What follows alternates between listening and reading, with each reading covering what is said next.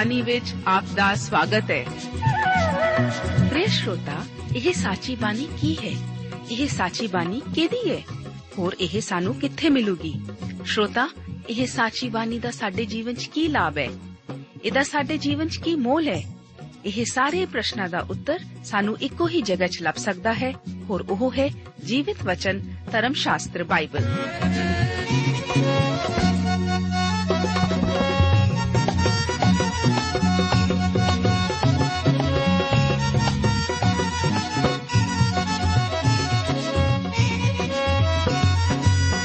ਧਰਮ ਸ਼ਾਸਤਰ ਬਾਈਬਲ। ਉਹੀ ਜੀਵਿਤ ਵਚਨ ਦਾ ਅਸੀਂ ਇਸ ਕਾਰਜਕ੍ਰਮ ਵਿੱਚ ਅਧਿਐਨ ਕਰਾਂਗੇ।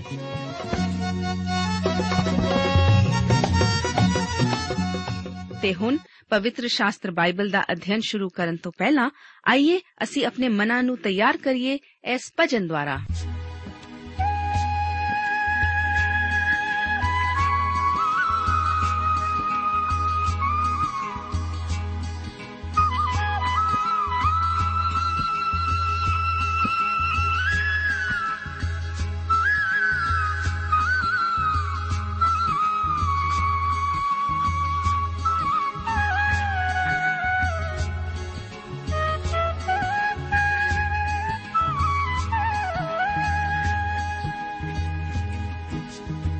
ਦਰ ਦਰ ਦਾ ਤੂੰ ਮੰਗਣਾ ਛੱਡ ਦੇ।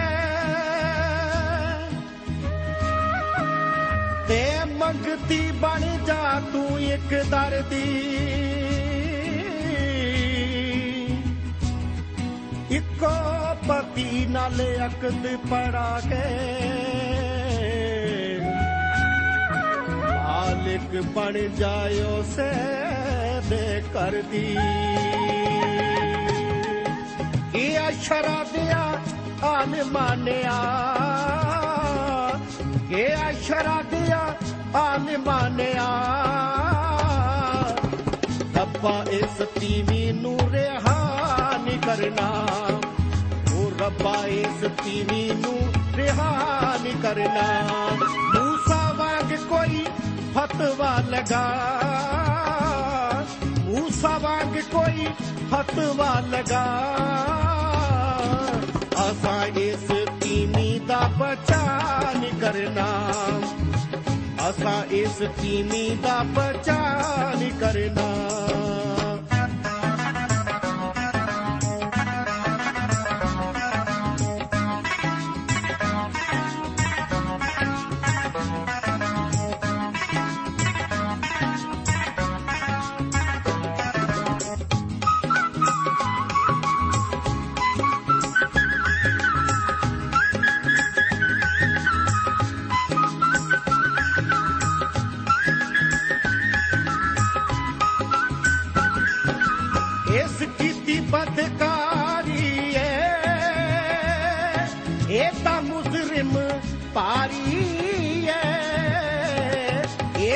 ਕੀਤੀ ਬਦਕਾਰੀ ਏ ਇਹ ਤਾਂ ਮੁਜਰਮ ਪਾਰੀ ਏ ਆਪਣੇ ਸ਼ੋਹਰ ਹਕੀਕੀ ਨੂੰ ਇਹ ਤਾਂ ਭੁੱਲ ਗਈ ਨਾਰੀ ਏ ਆਪਣੇ ਸ਼ੋਹਰ ਹਕੀਕੀ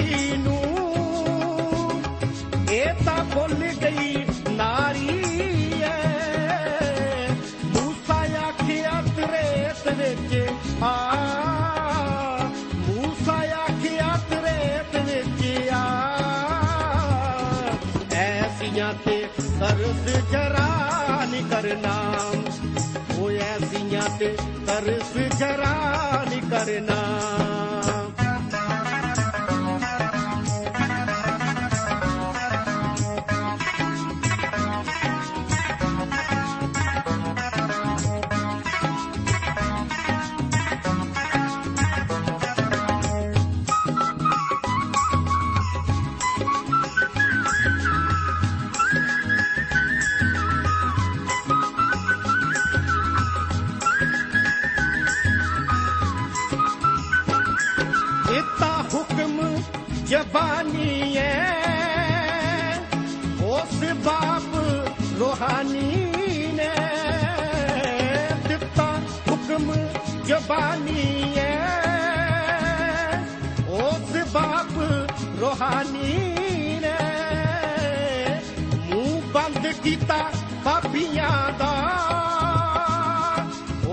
ਸ਼ਾਹ ਸੁਲਤਾਨੀ ਨੇ ਮੂੰਹ ਬੰਦ ਕੀਤਾ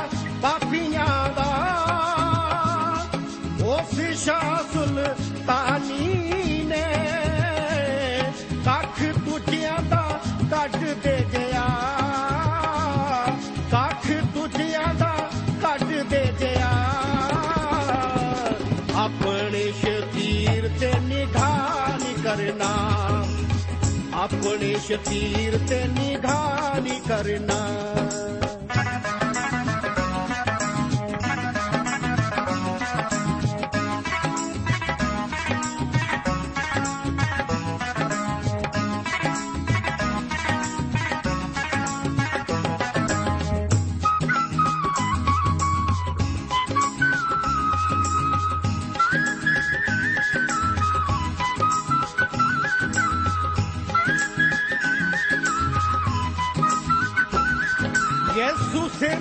ਸਿਰ ਨੂੰ ਝੁਕਾ ਕੇ ਤੇ ਬੇਆ ਉਂਗਲੀ ਚਲਾਉਂਦਾ ਏ ਯੇਸੂ ਸਿਰ ਨੂੰ ਝੁਕਾ ਕੇ ਤੇ ਬੇਆ ਉਂਗਲੀ ਚਲਾਉਂਦਾ ਏ ਇੱਕ ਇੱਕ ਦੇ ਗੁਨਾਹਾਂ ਨੂੰ ਯੇਸੂ ਲਿਖਦਾ ਜਾਂਦਾ ਏ ਇੱਕ ਇੱਕ ਦੇ ਗੁਨਾਹਾਂ ਨੂੰ ਯੇਸੂ ਲਿਖਦਾ ਜਾਂਦਾ ਏ। ਜੇ ਤੂੰ ਪਾ ਗਿਆ ਤਾਂ ਪੱਥਰ ਉਠਾ। ਜੇ ਤੂੰ ਪਾ ਗਿਆ ਤਾਂ ਪੱਥਰ ਉਠਾ।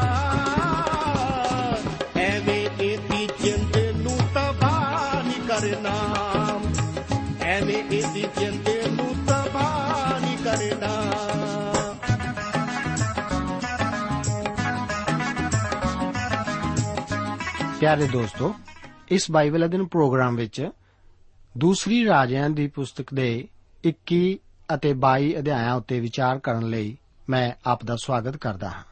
ਇਸ ਪ੍ਰੋਗਰਾਮ ਦੀ ਸ਼ੁਰੂਆਤ ਅਸੀਂ ਕਰਦੇ ਹਾਂ 21 ਅਧਿਆਇ ਨਾਲ।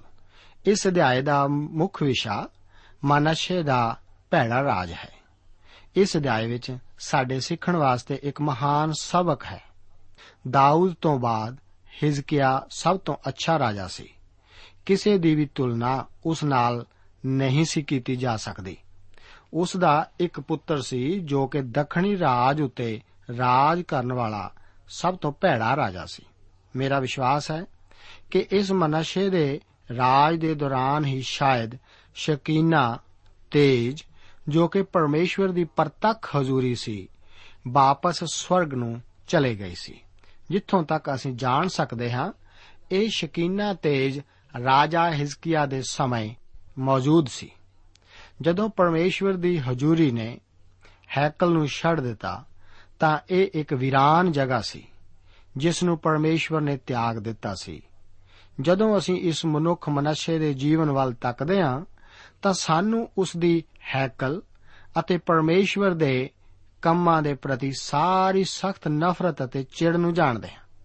21 ਅਧਿਆਏ, ਉਸ ਦੀਆਂ 1 ਤੋਂ ਲੈ ਕੇ 18 ਆਇਤਾਂ ਵਿੱਚ ਮਨਸ਼ੇ ਦੇ ਪਾਪਾਂ ਦਾ ਜ਼ਿਕਰ ਇਸ ਤਰ੍ਹਾਂ ਹੈ। ਵਚਨ ਵਿੱਚ ਲਿਖਿਆ ਹੈ, ਜਦ ਮਨਸ਼ੇ ਰਾਜ ਕਰਨ ਲੱਗਾ, ਤਾਂ ਉਹ 12 ਵਰਿਆਂ ਦਾ ਸੀ ਔਰ ਉਸ ਨੇ 55 ਵਰੇ ਯਰੂਸ਼ਲਮ ਵਿੱਚ ਰਾਜ ਕੀਤਾ ਔਰ ਉਸ ਦੀ ਮਾਤਾ ਦਾ ਨਾਮ ਹਫਸੀਬਾ ਸੀ। ਔਰ ਉਸਨੇ ਉਹਨਾਂ ਕੌਮਾਂ ਦੇ ਕਣਾਉਣੇ ਕੰਮਾਂ ਵਾਂਗੂ, ਜਿਨ੍ਹਾਂ ਨੂੰ ਯਹੋਵਾ ਨੇ ਇਸرائیਲੀਆਂ ਦੇ ਅੱਗਿਓਂ ਕੱਢ ਦਿੱਤਾ ਸੀ, ਯਹੋਵਾ ਦੀ ਨਿਗਾਹ ਵਿੱਚ ਬਦੀ ਕੀਤੀ। ਉਸਨੇ ਉਹਨਾਂ ਉੱਚੀਆਂ ਥਾਵਾਂ ਨੂੰ ਫੇਰ ਬਣਾ ਲਿਆ, ਜਿਨ੍ਹਾਂ ਨੂੰ ਉਸਦੇ ਪਿਓ ਹਿਜ਼ਕੀਆ ਨੇ ਢਾ ਦਿੱਤਾ ਸੀ। ਔਰ ਬਿਆਲ ਦੀਆਂ ਜਗਵੇਦੀਆਂ ਬਣਾਈਆਂ ਅਤੇ ਟੁੰਡ ਬਣਾਏ, ਜਿਵੇਂ ਇਸਰਾਇਲ ਦੇ ਪਾਦਸ਼ਾਹ ਆਹਾਵ ਨੇ ਕੀਤਾ ਸੀ।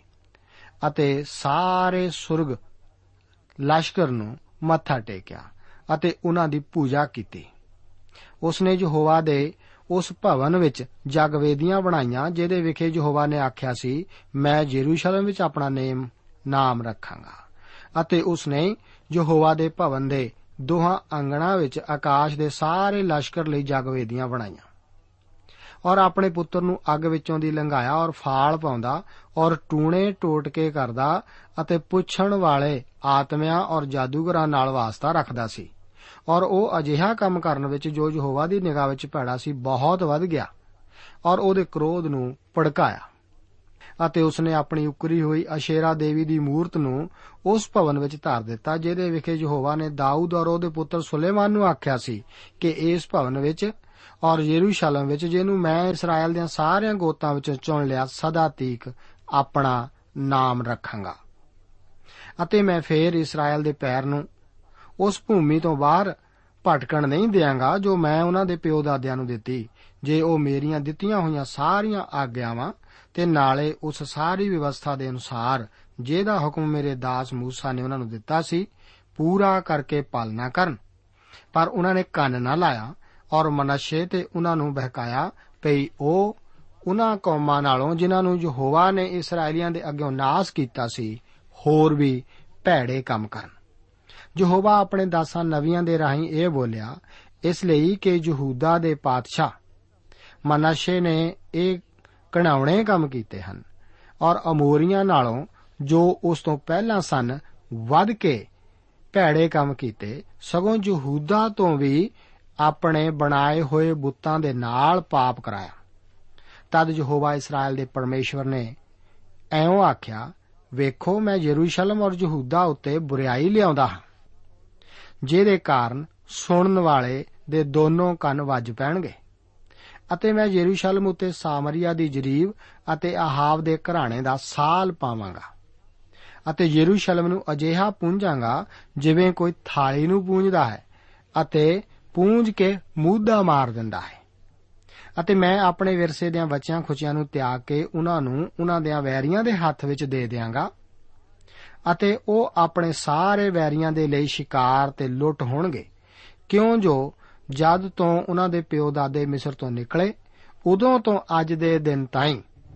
ਉਹ ਅਜਿਹੇ ਕੰਮ ਕਰਦੇ ਰਹੇ ਜੋ ਮੇਰੀ ਨਿਗਾਹ ਵਿੱਚ ਭੈੜੇ ਹਨ ਔਰ ਮੇਰੇ ਕ੍ਰੋਧ ਨੂੰ ਭੜਕਾਉਣ ਵਾਲੇ ਬਣੇ। ਨਾਲੇ ਮਨਸ਼ੇ ਨੇ ਆਪਣੇ ਪਾਪ ਤੋਂ ਬਿਨਾ ਜਿਹਦੇ ਨਾਲ ਯਹੂਦਾ ਤੋਂ ਪਾਪ ਕਰਾਇਆ ਕਿ ਉਹ ਯਹੋਵਾ ਦੀ ਨਿਗਾਹ ਵਿੱਚ ਬੁਰੀਾਈ ਕਰਨ નિર્ਦੋਸ਼ਾਂ ਦਾ ਲਹੂ ਵੀ ਇੰਨਾ ਵਾਲਾ ਵਹਾਇਆ ਕਿ ਯਰੂਸ਼ਲਮ ਨੂੰ ਇੱਕ ਸਿਰਿਓਂ ਦੂਜੇ ਸਿਰੇ ਤਾਈਂ ਭਰ ਛੱਡਿਆ ਅਤੇ ਮਨਸ਼ੇ ਦੀ ਬਾਕੀ ਵਾਰਤਾ ਤੇ ਉਹ ਸਭੋ ਕੁਝ ਜੋ ਉਸਨੇ ਕੀਤਾ, ਉਹ ਪਾਪ ਜੋ ਉਸਨੇ ਕਮਾਇਆ, ਕੀ ਉਹ ਯਹੂਦਾ ਦੇ ਪਾਤਸ਼ਾਹਾਂ ਦੇ ਇਤਿਹਾਸ ਦੀ ਪੋਥੀ ਵਿੱਚ ਲਿਖਿਆ ਹੋਇਆ ਨਹੀਂ ਹੈ?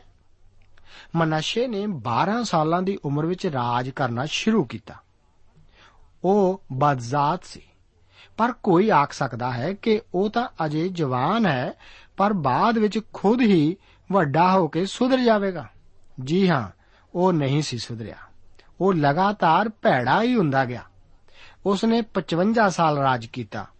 ਪਰਮੇਸ਼ਵਰ ਨੇ ਉਸ ਨੂੰ ਆਪਣੇ ਰਾਹ ਬਦਲਣ ਲਈ ਕਾਫੀ ਸਮਾਂ ਦਿੱਤਾ।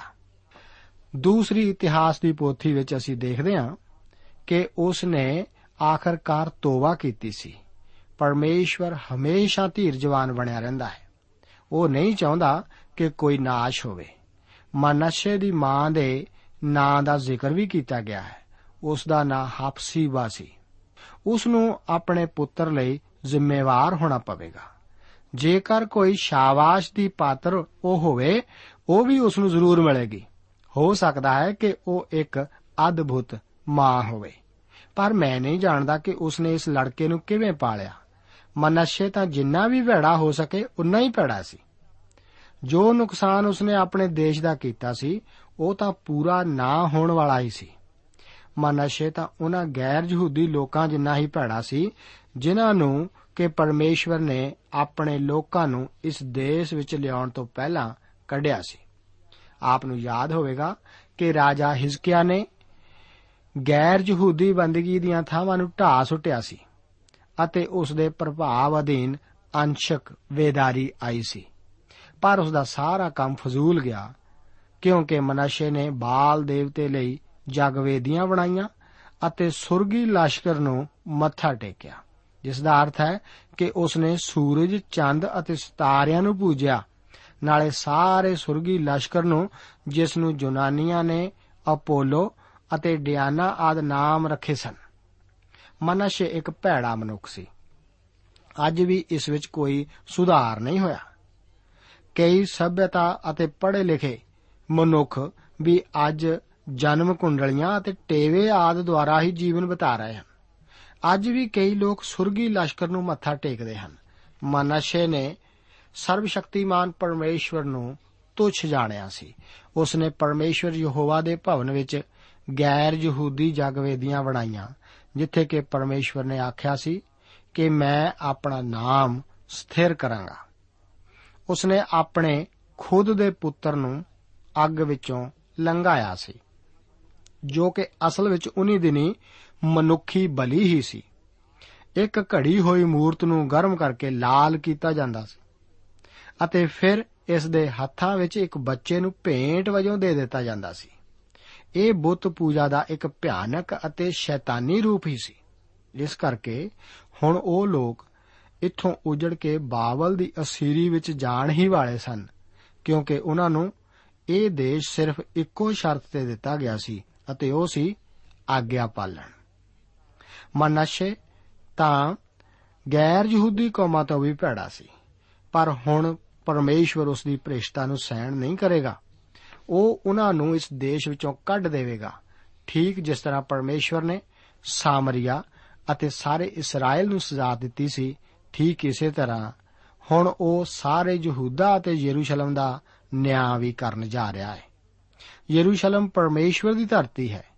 ਉਸ ਦਾ ਭਾਂਡਾ, ਜਿਸ ਨੂੰ ਕਿ ਉਹਨਾਂ ਨੇ ਗੰਦਾ ਕੀਤਾ ਸੀ ਅਤੇ ਇਸੇ ਕਰਕੇ ਉਹ ਉਹਨਾਂ ਨੂੰ ਇਸ ਤੋਂ ਮਿਟਾਉਣ ਜਾ ਰਿਹਾ ਹੈ। ਆਪ ਬਹੁਤ ਚਲਾਕ ਅਤੇ ਸੂਝਵਾਨ ਹੋ ਸਕਦੇ ਹੋ ਅਤੇ ਆਪ ਸੋਚਦੇ ਹੋਵੋਗੇ ਕਿ ਆਪ ਨੂੰ ਪਰਮੇਸ਼ਵਰ ਦੀ ਜ਼ਰੂਰਤ ਨਹੀਂ ਹੈ। ਪਰ ਆਪ ਉਸੇ ਦੀ ਧਰਤੀ ਉੱਤੇ ਚੱਲ ਫਿਰ ਰਹੇ ਹੋ। ਉਸੇ ਦੀ ਹਵਾ ਨਾਲ ਸਾਹ ਲੈ ਰਹੇ ਹੋ। ਉਸ ਦੀ ਧੁੱਪ ਵਿੱਚ ਸਾਹ ਲੈਂਦੇ ਹੋ ਅਤੇ ਉਸੇ ਦਾ ਪਾਣੀ ਪੀਂਦੇ ਹੋ। ਆਪ ਦਾ ਸਰੀਰ ਵੀ ਉਸੇ ਦੁਆਰਾ ਦਿੱਤਾ ਹੋਇਆ ਹੈ। ਕਈ ਵਾਰ ਉਹ ਆਪਣੇ ਭਾਂਡਿਆਂ ਨੂੰ ਸਾਫ਼ ਕਰਦਾ ਹੈ। ਕਈ ਕੌਮਾਂ ਤਬਾਹੀ ਅਤੇ ਵਿਨਾਸ਼ ਵਿੱਚ ਕਿਉਂ ਪਈਆਂ ਹੋਈਆਂ ਹਨ? ਕਿਉਂਕਿ ਉਹ ਪਰਮੇਸ਼ਵਰ ਤੋਂ ਬਗੈਰ ਜੀ ਰਹੀਆਂ ਹਨ। ਉਹਨਾਂ ਨੂੰ ਪਰਮੇਸ਼ਵਰ ਦੀ ਕੋਈ ਜ਼ਰੂਰਤ ਮਹਿਸੂਸ ਨਹੀਂ ਹੋ ਰਹੀ। ਪਰਮੇਸ਼ਵਰ ਨੇ ਠੀਕ ਇਸੇ ਤਰ੍ਹਾਂ ਯਰੂਸ਼ਲਮ ਨੂੰ ਇੱਕ ਮਨੁੱਖ ਦੁਆਰਾ ਕਿਸੇ ਭਾਂਡੇ ਨੂੰ ਸਾਫ਼ ਕਰਨ ਦੀ ਤਰ੍ਹਾਂ ਸਾਫ਼ ਕੀਤਾ ਸੀ। ਪਰਮੇਸ਼ਵਰ ਆਖਦਾ ਹੈ ਕਿ ਇੱਕ ਹੜ ਦੀ ਤਰ੍ਹਾਂ ਉਹ ਦੁਸ਼ਮਣਾਂ ਨੂੰ ਯਰੂਸ਼ਲਮ ਵਿੱਚ ਲਿਆਵੇਗਾ। ਜਦੋਂ ਵੀ ਕੋਈ ਮਨੁੱਖ ਜਾਂ ਕੌਮ ਰਾਜ ਕਰਦੀ ਹੈ, ਤਾਂ ਉਹ ਕਿਸੇ ਇੱਕ ਲਿਹਾਜ਼ ਨਾਲ ਨਹੀਂ, ਬਲਕਿ ਕਈ ਤਰੀਕਿਆਂ ਨਾਲ ਪਾਪ ਕਰਦੀ ਹੈ। ਹੁਣ ਸਿਰਫ ਪਰਮੇਸ਼ਵਰ ਰਹਿਤ ਹੀ ਨਹੀਂ ਬਲਕਿ ਇੱਕ ਅਨੈਤਿਕ ਕੌਮ ਵੀ ਉਹ ਬਣ ਚੁੱਕੇ ਸਨ।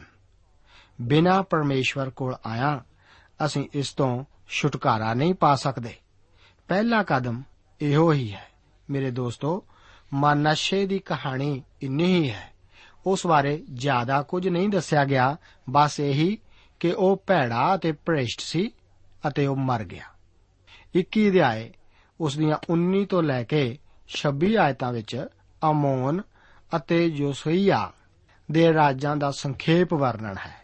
ਅਮੋਨ ਵੀ ਇੱਕ ਭੈੜਾ ਰਾਜਾ ਸੀ। ਉਹ ਆਪਣੇ ਪਿਤਾ ਦੇ ਕਦਮਾਂ ਤੇ ਹੀ ਚੱਲਿਆ ਸੀ। ਉਸ ਨੇ ਪਰਮੇਸ਼ਵਰ ਯਹੋਵਾ ਨੂੰ ਤਿਆਗ ਦਿੱਤਾ। ਇਸੇ ਕਰਕੇ ਪਰਮੇਸ਼ਵਰ ਯਹੋਵਾ ਨੇ ਵੀ ਉਸ ਨੂੰ ਤਿਆਗ ਦਿੱਤਾ ਸੀ। ਅਮੋਨ ਦੀ ਭ੍ਰਿਸ਼ਟਤਾ ਦੁਆਰਾ ਇੱਕ ਕ੍ਰਾਂਤੀ ਆਈ। ਇਹ ਕ੍ਰਾਂਤੀ ਆਪਣੇ ਆਪ ਨੂੰ ਪ੍ਰਧਾਨ ਬਣਾਉਣ ਵਾਸਤੇ ਹੀ ਸੀ।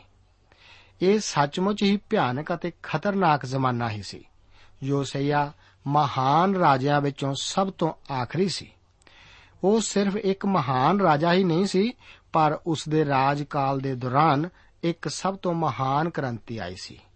ਅੱਗੇ 22 ਅਧਿਆਏ ਵਿੱਚ ਅਸੀਂ ਹੁਣ ਜੋਸੀਆ ਦੇ ਨੇਕ ਰਾਜ ਬਾਰੇ ਵੀ ਦੇਖਦੇ ਹਾਂ। 22 ਅਤੇ 23 ਅਧਿਆਇਆਂ ਵਿੱਚ ਅਸੀਂ ਦੇਖਦੇ ਹਾਂ ਕਿ ਜੋਸੀਆ ਜਿਸ ਨੇ 8 ਸਾਲਾਂ ਦੀ ਉਮਰ ਵਿੱਚ ਰਾਜ ਕਰਨਾ ਸ਼ੁਰੂ ਕਰਨ ਤੋਂ ਬਾਅਦ 31 ਸਾਲ ਰਾਜ ਕੀਤਾ ਅਤੇ ਉਹ ਸੁਲੇਮਾਨ ਤੋਂ ਬਾਅਦ ਰਾਜ ਕਰਨ ਵਾਲਿਆਂ ਵਿੱਚੋਂ ਸਭ ਤੋਂ ਅੱਛਾ ਰਾਜਾ ਸੀ। ਉਸ ਦੇ ਰਾਜ ਦੇ ਦੌਰਾਨ ਇੱਕ ਮਹਾਨ ਅਤੇ ਲੋੜੀਂਦੀ ਵੇਦਾਰੀ ਆਈ ਸੀ। ਹਿਲਕੀਆ ਮਹਾਜਾਜਕ ਉਸ ਦਾ ਸਲਾਹਕਾਰ ਅਤੇ ਸਹਾਇਕ ਸੀ। 22 ਅਧਿਆਏ, ਉਸ ਦੀਆਂ ਪਹਿਲੀਆਂ ਦੋ ਆਇਤਾਂ ਦੇ ਵਚਨ ਵਿੱਚ ਉਸ ਦੇ ਅੱਛੇ ਜੀਵਨ ਦਾ ਜ਼ਿਕਰ ਇਸ ਤਰ੍ਹਾਂ ਹੈ। ਜਦ ਯੋਸੀਆ ਰਾਜਾ ਰਾਜ ਕਰਨ ਲੱਗਾ ਤਾਂ ਉਹ 8 ਵਰਿਆਂ ਦਾ ਸੀ ਔਰ ਉਸ ਨੇ ਯਰੂਸ਼ਲਮ ਵਿੱਚ 31 ਵਰੇ ਰਾਜ ਕੀਤਾ। ਉਸ ਦੀ ਮਾਤਾ ਦਾ ਨਾਮ ਜਦੀਦਾ ਸੀ, ਜੋ ਬਾਸਕਥੀ ਅਦਾਇਆ ਦੀ ਧੀ ਸੀ। ਅਤੇ ਉਸਨੇ ਉਹ ਕੀਤਾ ਜੋ ਯਹੋਵਾ ਦੀ ਨਿਗਾਹ ਵਿੱਚ ਠੀਕ ਸੀ ਔਰ ਆਪਣੇ ਪਿਓ ਦਾਊਦ ਦੇ ਸਾਰੇ ਰਾਹ ਤੇ ਚੱਲਦਾ ਰਿਹਾ ਔਰ ਸੱਜੇ ਜਾਂ ਖੱਬੇ ਨਾ ਮੁੜਿਆ। ਜੋ ਸਈਆ ਪਾਤਸ਼ਾਹ ਦੇ 18ਵੇਂ ਵਰੇ ਤੀਕ। ਇਉਂ ਹੋਇਆ ਭਈ ਪਾਤਸ਼ਾਹ ਨੇ ਮਸ਼ੂਲਾਮ ਦੇ ਪੋਤਰੇ ਅਸਲਿਆ ਦੇ ਪੁੱਤਰ ਸ਼ਾਫਾਨ ਮੁਨੀਮ ਨੂੰ ਯਹੋਵਾ ਦੇ ਭਵਨ ਨੂੰ ਇਹ ਆਖ ਕੇ ਘੱਲਿਆ।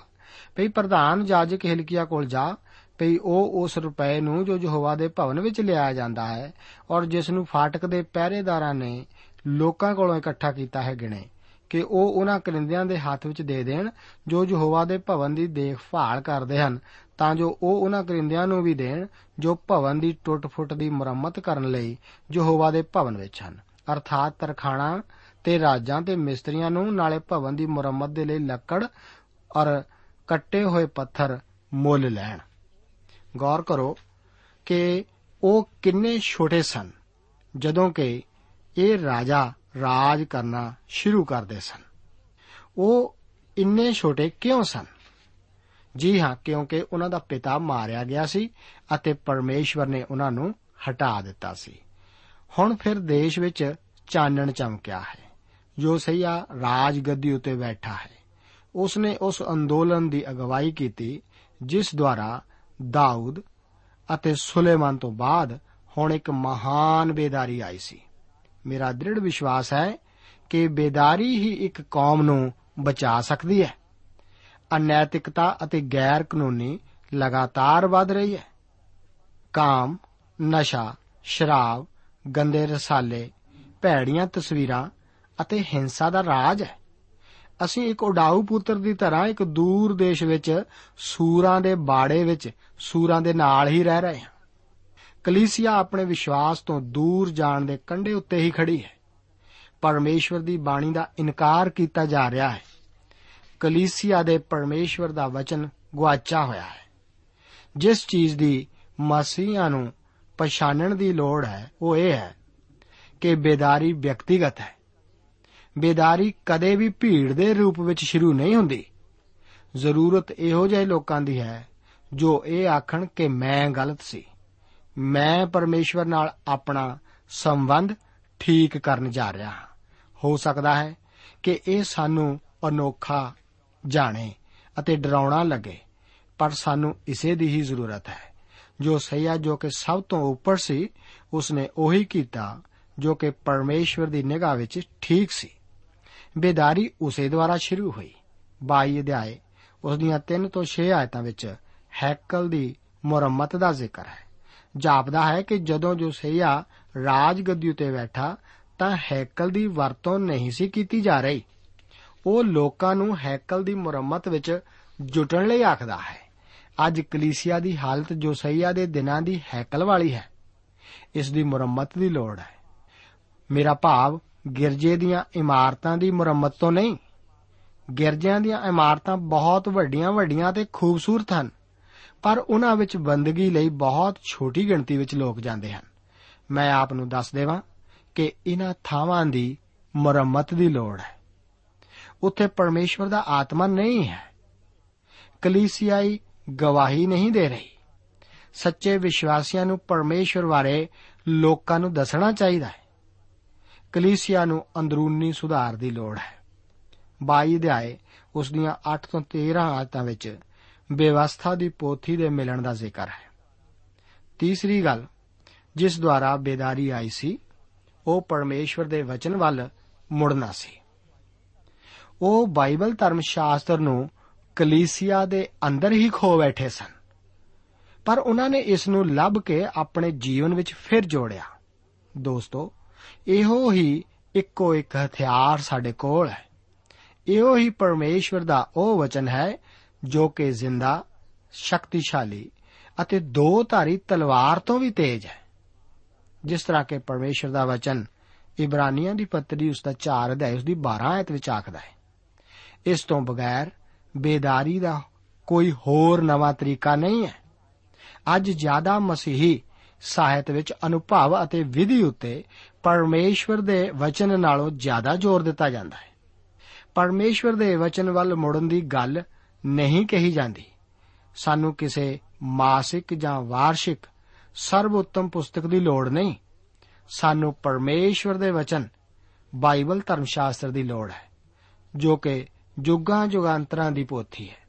ਬਹੁਤ ਲੋਕ ਕਲੀਸਿਆ ਦੇ ਅੰਦਰ ਬਾਈਬਲ ਧਰਮ ਸ਼ਾਸਤਰ ਨੂੰ ਖੋਈ ਬੈਠੇ ਹਨ। ਜਦੋਂ ਯੀਸ਼ੂ ਜੀ ਬਾਲਕ ਸਨ, ਤਦ ਮਰੀਮ ਅਤੇ ਯੂਸਫ ਉਸ ਦੇ ਮਾਤਾ-ਪਿਤਾ ਉਸ ਨੂੰ ਹੈਕਲ ਵਿੱਚ ਗੁਆ ਬੈਠੇ ਸਨ। ਅੱਜ ਕਲੀਸਿਆ ਵਿੱਚ ਯੀਸ਼ੂ ਅਤੇ ਪਰਮੇਸ਼ਵਰ ਦਾ ਵਚਨ ਦੋਵੇਂ ਗੁਆਚੇ ਹੋਏ ਹਨ। ਮਹਾਜਾਜਕ ਹਿਲਕਿਆ ਨੇ ਇਸ ਨੂੰ ਹੈਕਲ ਵਿੱਚੋਂ ਪਾਇਆ ਸੀ। ਨਾ ਕਿ ਕੂੜੇ ਦੇ ਢੇਰ ਵਿੱਚੋਂ। ਬੇਦਾਰੀ ਦਾ ਆਰੰਭ ਪਰਮੇਸ਼ਵਰ ਦੇ ਵਚਨ ਵੱਲ ਮੁੜਨ ਤੋਂ ਹੀ ਹੈ। ਸਾਨੂੰ ਨਵੇਂ ਸਾਹਿਤ ਦੀਆਂ ਵਿਧੀਆਂ ਬਾਰੇ ਪੜਨ ਨਾਲੋਂ ਪਰਮੇਸ਼ਵਰ ਦੇ ਵਚਨ ਨੂੰ ਪੜਨ ਦੀ ਲੋੜ ਹੈ, ਜੋ ਕਿ ਹਰ ਸਮੱਸਿਆ ਦਾ ਹੱਲ ਹੈ। ਗੌਰ ਕਰੋ ਕਿ ਹੁਣ ਯੋਸੇਆ ਪਹਿਲੀ ਵਾਰ ਪਰਮੇਸ਼ਵਰ ਦੇ ਵਚਨ ਨੂੰ ਸੁਣ ਰਿਹਾ ਹੈ। ਬੇਦਾਰੀ ਲਈ ਚੌਥਾ ਕਦਮ ਤੋਵਾ ਹੈ। ਇਹ ਪਰਮੇਸ਼ਵਰ ਦੇ ਵਚਨ ਦੇ ਪੜਨ ਦੁਆਰਾ ਆਈ ਸੀ। ਇਹੀ ਪਾਪ ਨੂੰ ਪ੍ਰਗਟ ਕਰਦਾ ਹੈ। ਹੁਣ ਤੱਕ ਉਹ ਨਹੀਂ ਸੀ ਜਾਣਦੇ ਕਿ ਉਹ ਪਰਮੇਸ਼ਵਰ ਦੀ ਬੇਵਸਥਾ ਤੋਂ ਕਿੰਨੇ ਦੂਰ ਸਨ। ਇਸ ਵਾਸਤੇ ਕੋਈ ਬੇਦਾਰੀ ਦੀਆਂ ਸੁਭਾਵਾਂ ਦਾ ਆਯੋਜਨ ਨਹੀਂ ਸੀ ਕੀਤਾ ਗਿਆ। ਮੇਰੇ ਦੋਸਤ, ਬਿਨਾ ਸੱਚੀ ਤੋਵਾ ਦੇ ਸੱਚੀ ਬੇਦਾਰੀ ਕਦੇ ਨਹੀਂ ਆਉਂਦੀ। ਪਰਮੇਸ਼ਵਰ ਕਰੇ ਕਿ ਅਸੀਂ ਸੱਚਮੁੱਚ ਪਰਮੇਸ਼ਵਰ ਦੇ ਵਚਨ ਵੱਲ ਮੁੜੀਏ, ਜੋ ਕਿ ਸਾਡੇ ਵਿੱਚ ਇਕਰਾਰ ਨੂੰ ਲਿਆਵੇਗਾ। ਤਦ ਹੀ ਹੋਣਾ ਹੈ, ਵਸਤਰਾਂ ਦਾ ਫਾੜਨਾ ਅਤੇ ਸੱਚੀ ਵੇਦਾਰੀ ਦਾ ਆਉਣਾ। ਕਿਉਂਕਿ ਯੋਸਈਆ ਜਾਣਦਾ ਹੈ ਕਿ ਉਹ ਪਰਮੇਸ਼ਵਰ ਦੀ ਸਜ਼ਾ ਦੇ ਹੱਕਦਾਰ ਹਨ। ਇਸੇ ਕਰਕੇ ਉਹ ਡਰ ਗਿਆ। ਜੋ ਸੰਦੇਸ਼ ਪਰਮੇਸ਼ਵਰ ਨੇ ਹੁਲਦਾ ਨਵੀਆ ਦੁਆਰਾ ਦਿੱਤਾ ਸੀ, ਉਸ ਦੁਆਰਾ ਪਰਮੇਸ਼ਵਰ ਦੇ ਨਿਆਂ ਅਤੇ ਪਰਮੇਸ਼ਵਰ ਦੀ ਕਿਰਪਾ ਦੋਹਾਂ ਨੂੰ ਪ੍ਰਗਟ ਕੀਤਾ ਗਿਆ ਹੈ। ਇਸ ਤੋਂ ਅੱਗੇ ਅਸੀਂ ਜੋਸਈਆ ਉਤੇ ਪਰਮੇਸ਼ਵਰ ਦੀ ਕਿਰਪਾ ਬਾਰੇ ਪੜ੍ਹਦੇ ਹਾਂ। ਪ੍ਰਭੂ, ਆਪ ਨੂੰ ਇਹਨਾਂ ਵਚਨਾਂ ਦੇ ਨਾਲ ਅਸੀਸ ਦੇਵੇ। ਜੈ ਮਸੀਹ ਦੀ। ਦੋਸਤੋ, ਸਾਨੂੰ ਉਮੀਦ ਹੈ ਕਿ ਇਹ ਕਾਰਜਕ੍ਰਮ ਤੁਹਾਨੂੰ ਪਸੰਦ ਆਇਆ ਹੋਵੇਗਾ ਤੇ ਇਹ ਕਾਰਜਕ੍ਰਮ ਸੁਣ ਕੇ ਤੁਹਾਨੂੰ ਬਰਕਤਾਂ ਮਿਲੀਆਂ ਹੋਣਗੀਆਂ।